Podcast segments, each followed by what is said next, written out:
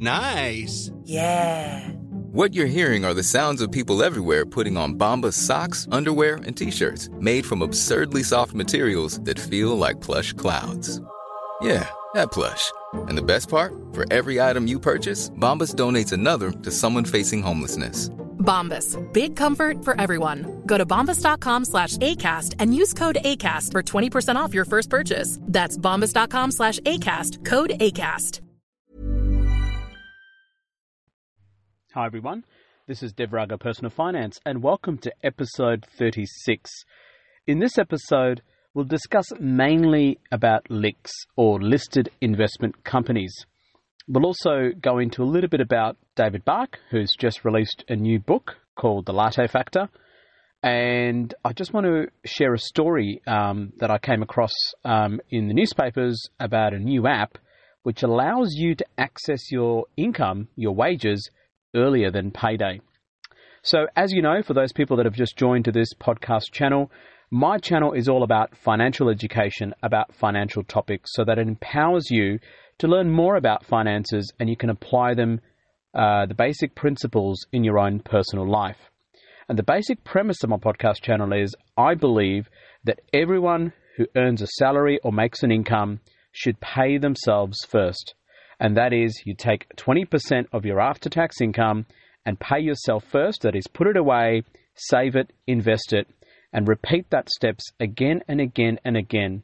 And over the 30 to 40 year period of your working life, you're more likely to end up with more money and wealth than you'd ever need in your life. And that basic principle is, ba- uh, uh, is basically what David Bach uh, popularized uh, more than two or three decades ago now and he's released a new book. Um, and David has simply uh, be described and sort of, you know, summarized as the pay yourself first man. So this concept has been around for many, many years. Uh, it's it's been popularized by him over the last two decades. And and basically, um, he uh, if you go to YouTube and just Google, you know, YouTube his name, or just Google his name, you find a number of videos that he's created on YouTube which are free to access, and it goes through this principle extremely well. And he just hammers it into your brain. It's basically the pay yourself mantra, and that's that's you know a simplified version is what I'm using in my personal life and what I'm basically explaining in each of my podcast episodes. Now, the new book that he's released is called The Latte Factor Why You Don't Have to Be Rich to Live Rich. Now, I'm not a big book man, especially financial books. Um, I love reading, you know, news, etc., but I don't really like novels or, you know, uh, non fictional books. But um, I thought this book is something that if you're interested in reading books, if you're interested in personal finance, and if you're interested in the pay yourself concept, I thought it might be useful for you. And if you're also interested in novels, because this is not entirely a financial book in itself. Now, the concept behind the latte factor, as he explains, is not about buying lattes, but rather the fact that we all spend insignificant amounts of daily money on a regular basis on things that we probably don't need and probably will not miss if we don't have them. And all of that money that we spend over a number of years adds up to our retirement. He identifies why this sort of spending can really make a long term difference in retirement wealth. Now, the book is a parable. Now, I had to actually Google what that means. Essentially, what it is, it's a simple story to illustrate a moral lesson. So, if you haven't learned anything from this episode, a parable is a simple story to illustrate a moral lesson. The book follows the journey of Zoe Daniels, who's in New York City. Um, she goes through the daily struggles of life and grinds, and she begins to wonder about life itself and then seeks advice from her elderly barista. That's where she goes every day to get her coffee and basically who who makes a coffee every day and the secret principles that he explains to her over time um, and talks about the financial freedom is taught by the barista and the journey follows the timeline. The book is fictional rather than a financial literacy book which makes it different. Um, he's done some podcast on other channels like afford anything which i subscribe to um, by paula pant. I find it find the podcast channel very useful. And also Stacking Benjamins, uh, which is probably up there with one of my favorite podcast channels. Uh, both, you know, both great channels. Uh, if you're interested, it's worth a listen. It's very American focused. So they talk a lot about Roth IRAs and 401ks, which is not relevant to Australians, but the basic principles of saving and investing holds true down under. Now, um, the story uh, that I wanted to share, so, so the, basically that's David Bach. Um, uh, he's just released a new book, and I think it's worthwhile if you're interested in fictional financial literacy books. I think it's worthwhile to investigate that and buy it and have a read. Um, I came across um, this article um, uh, in in the newspaper uh, recently about this app called Pay Active, which basically lets workers access their wages early. Now, I've seen a few of these apps being advertised recently overseas, but this is an Australian one, and I think Jenny Craig is probably one of the first businesses that's using it. Um, and essentially, the premise or the, the, the, problem that it tries to solve is that um, if you're in a situation where payday is still a couple of weeks um, to go and your bank balance has dwindled down to next to nothing, and then your car breaks down, so you have an emergency, what do you do? Now, currently, prior to this happen, there are other services called payday lenders, which are basically, you know, loan sharks, which is an absolute nightmare. They charge, you know, 100 to 500% interest on the money. So you might have seen um, ads called Nimble um, on TV. It's absolute nightmare. I think they're a form of payday lender. Um, so this particular app is not a payday lender, but essentially it allows you to access your wages prior to your next pay date to try and settle those emergencies that come up in life. And emergencies do come up in life, whether it's healthcare costs or whether it's car breakdowns or leaking roofs or whatever it is, or the unexpected speeding fine.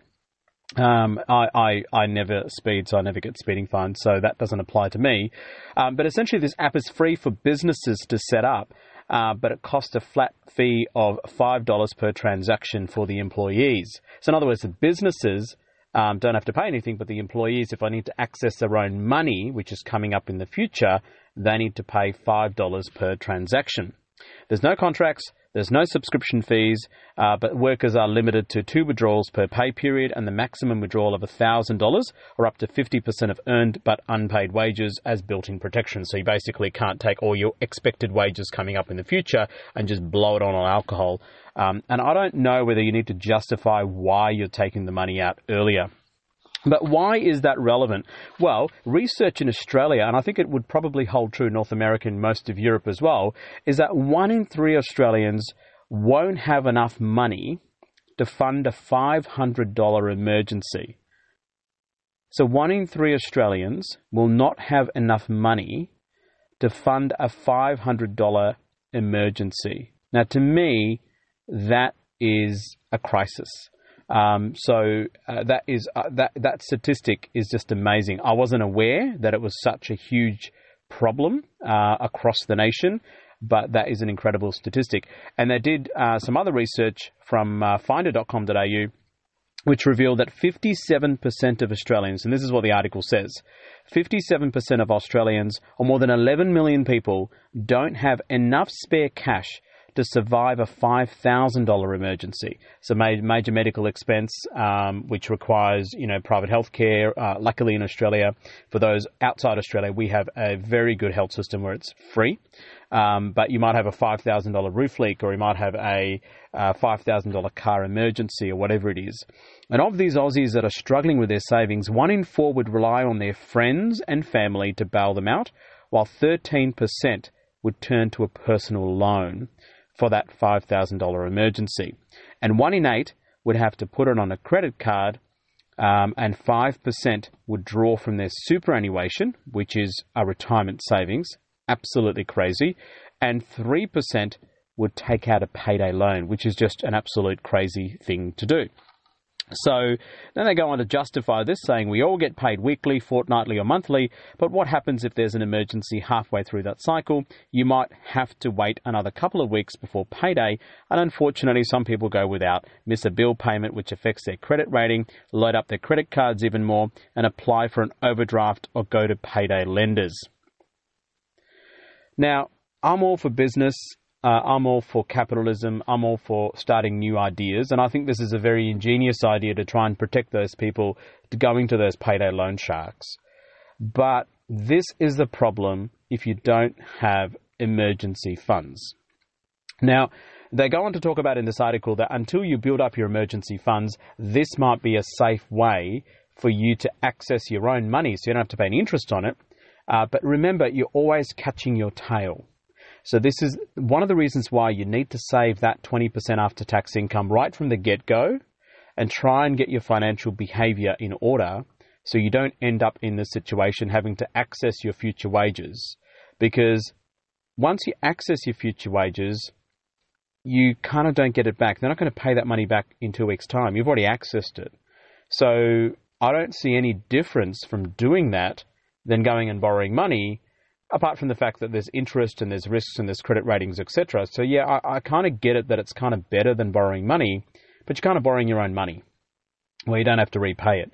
So yeah, it is probably a safer system, but please, if you're listening to this and don't have emergency funds, go back and listen to my emergency fund podcast episode and start saving that emergency fund. So that's the article that I wanted to talk about. But let's get on to the main topic of this podcast, which is basically what are LICs or listed investment companies. Um, now, we've discussed ETFs and we've discussed index funds, uh, which basically gives exposure to a wide range of asset classes by way of diversification. Um, LICs are kind of similar but different. They're simple They provide similar diversification by way of a single investment. Uh, so it provides the investor who has little expertise or experience to achieve diversification rather quickly.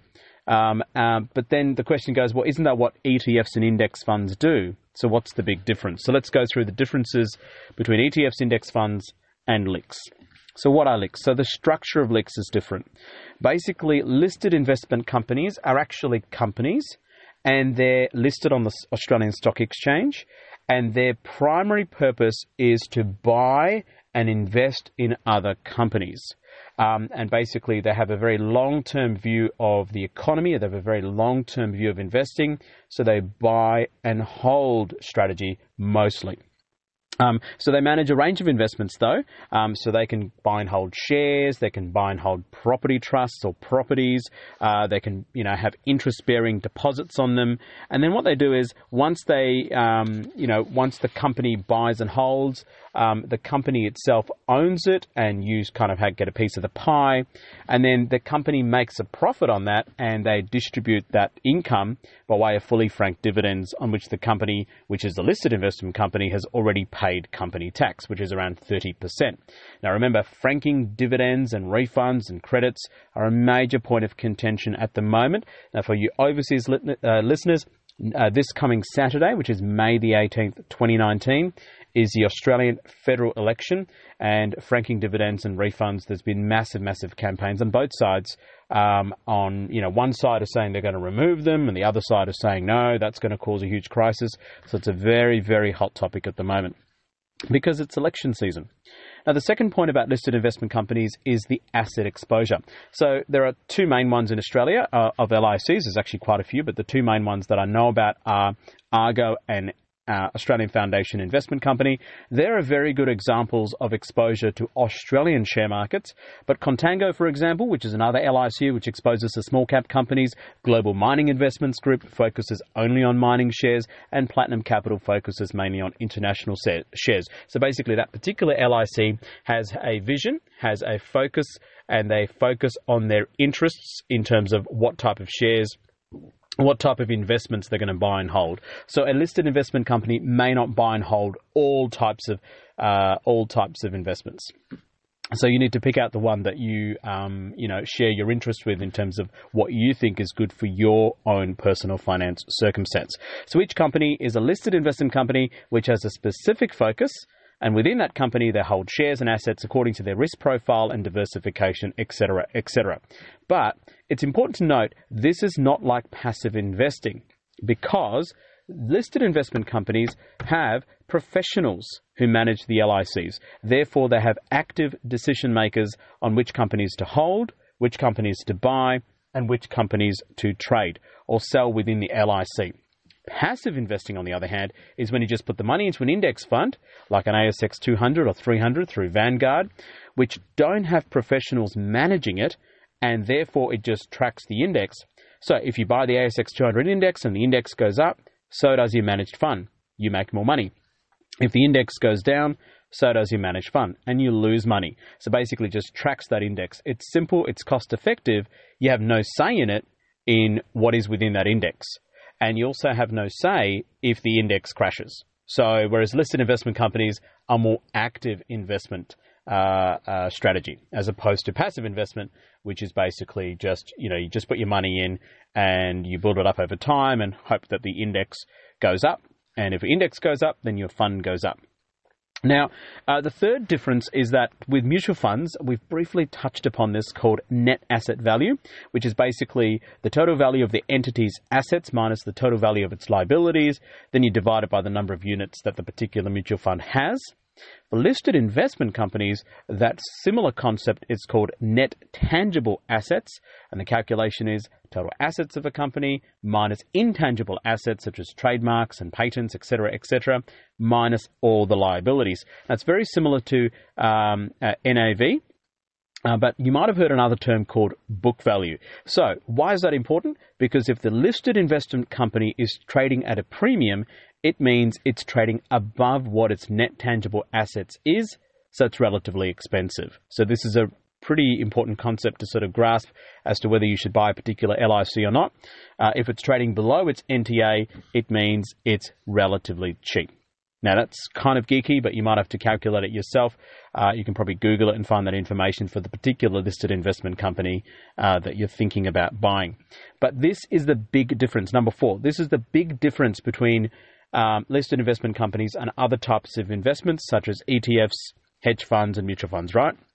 Listed investment companies are closed ended type of investments. Now, it took me a while to grasp this concept, so bear with me. Hopefully, I'll try and explain this as best as I possibly can. So, to understand what a closed ended type of investment is, you need to understand this. It's important to understand what is an open ended investment strategy such as hedge funds or ETFs or mutual funds or index tracking funds, for example. An open ended investment strategy or open type of investment is the fund can issue unlimited number of shares or units. As long as buyers want to buy, the shares and units keep coming and getting sold, and hence the term open ended. The investment is always open, or the type of investment is always open. So, when you buy new shares or units, the fund creates them and when you sell shares or units, the fund takes them out of the circulation. So the fund needs to make sure they have enough money in case you sell your units to pay you. All right, or not pay you, but give you your money back if you've made a profit. They need to have enough money in the circulation in the fund to be able to do that. So they actually sell um, uh, sell the shares or units and take it out of the circulation and return the money plus the profit, right? So, what are closed ended investments? So, listed investment companies are called closed ended investments. This means there is a defined pool of shares to buy and sell. This is the shares of the listed investment company, with, which then goes on and buys holdings in a multitude of companies, right?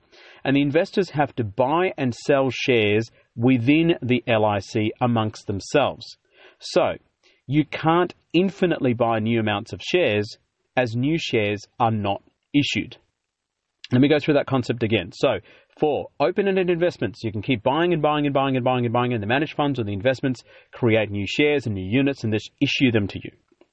For listed investment companies, they're closed-ended investments, which means there is a defined pool of shares to buy and sell, and investors have to buy and sell shares within the LIC amongst themselves, so you can't infinitely buy new amounts of shares as new shares are not issued often.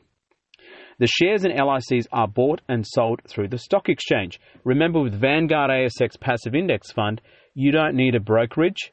It's not kind of it's not listed on the stock exchange. So, um, whereas the LICs, they're bought and sold through the stock exchange because they're listed. They're listed on the ASX.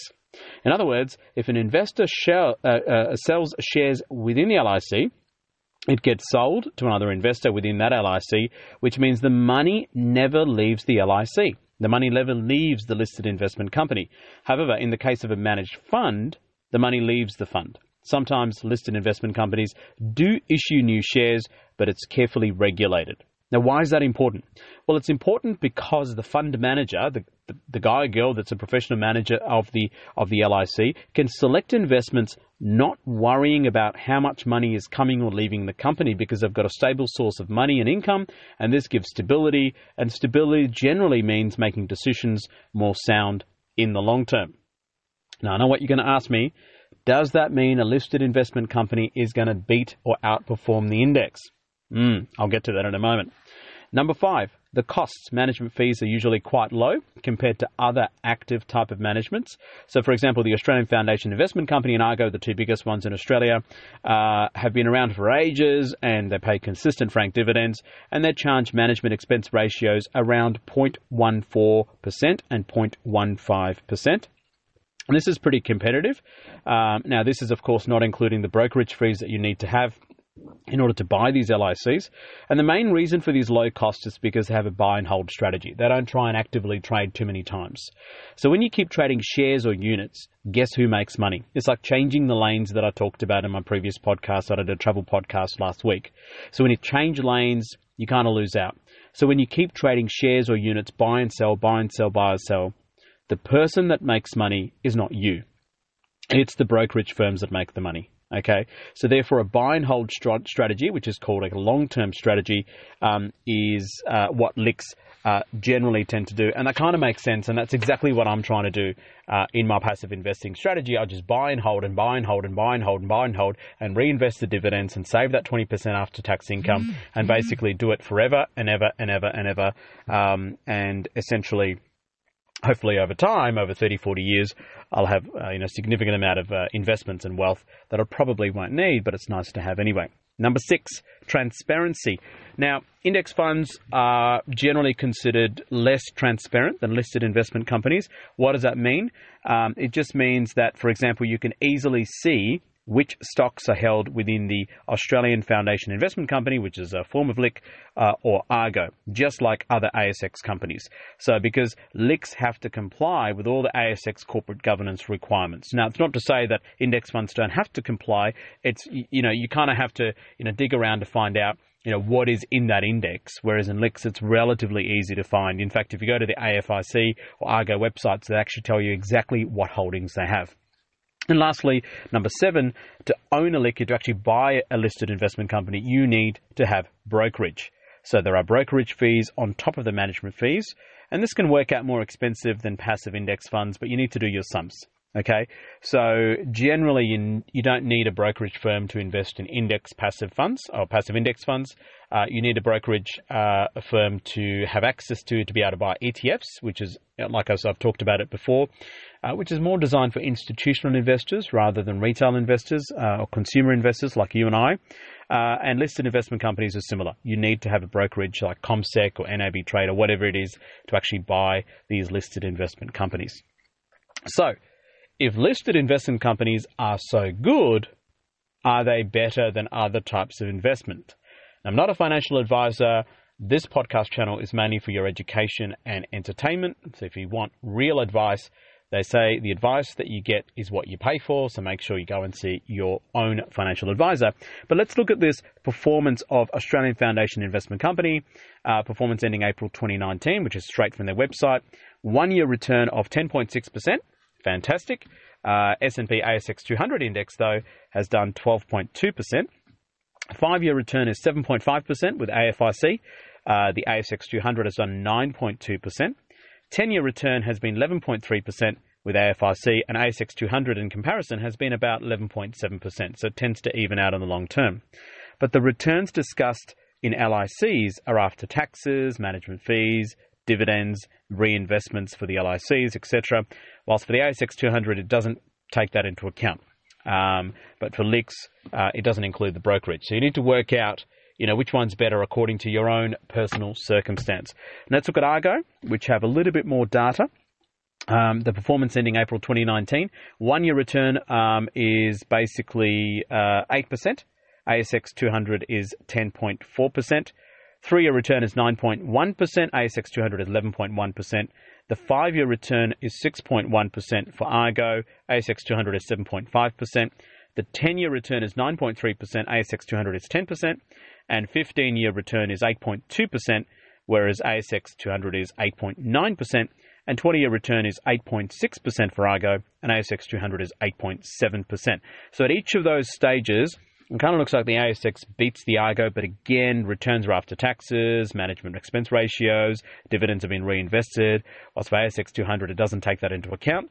But for LICs, it also doesn't take into account brokerage fees. So if you have a brokerage firm that charges you an arm and a leg to actually trade LICs, then you might end up uh, getting screwed over. So it really depends on your personal situation, and that's why this is not a financial uh, advice channel. It doesn't take into account your personal circumstances, but it gives you a bit of an idea about the performance of LICs versus ASX uh, 200. Uh, and I, personally, I don't have any LICs. Um, I may consider buying them depending on, uh, you know, what my sort of uh, long-term take is. But essentially, the premise is the same.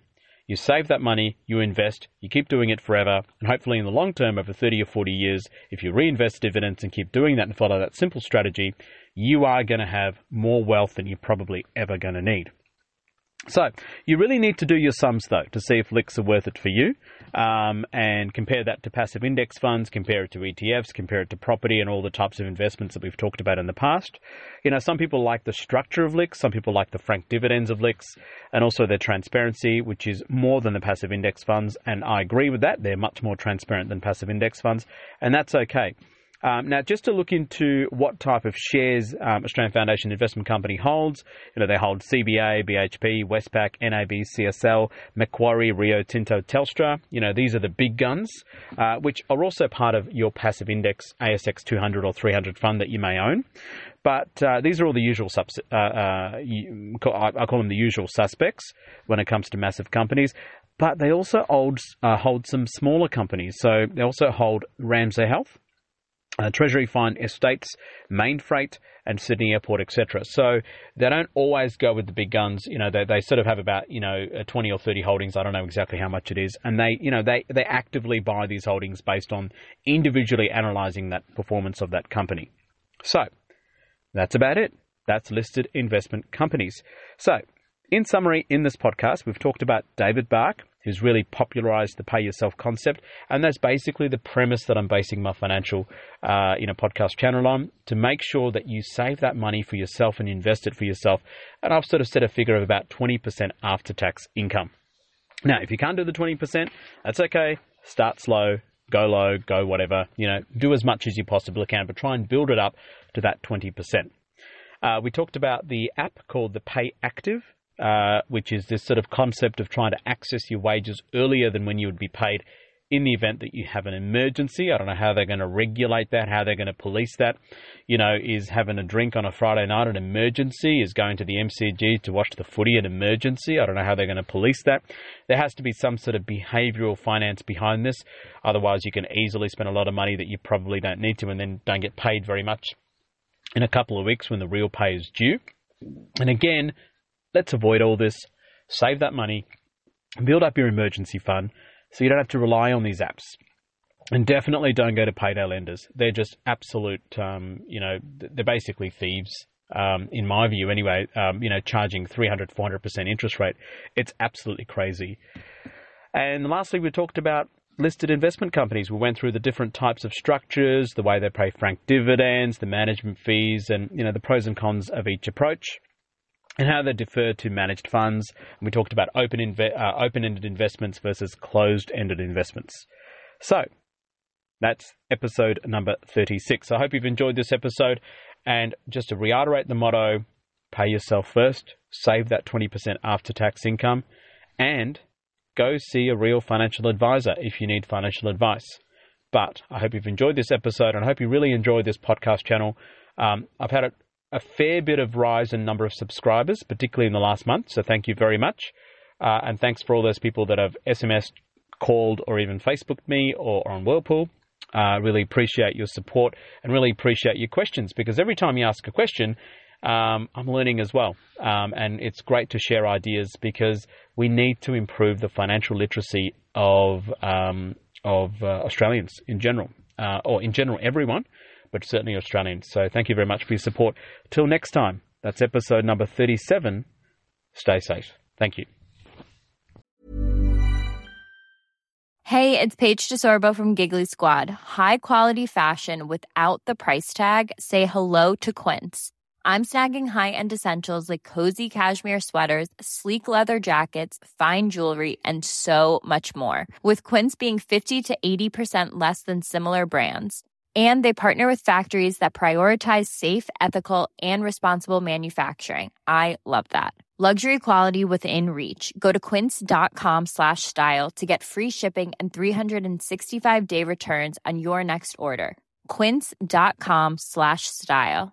Mom deserves the best, and there's no better place to shop for Mother's Day than Whole Foods Market. They're your destination for unbeatable savings, from premium gifts to show-stopping flowers and irresistible desserts. Start by saving 33% with Prime on all body care and candles. Then get a 15-stem bunch of tulips for just $9.99 each with Prime. Round out Mom's menu with festive rosé, irresistible berry chantilly cake, and more special treats. Come celebrate Mother's Day at Whole Foods Market.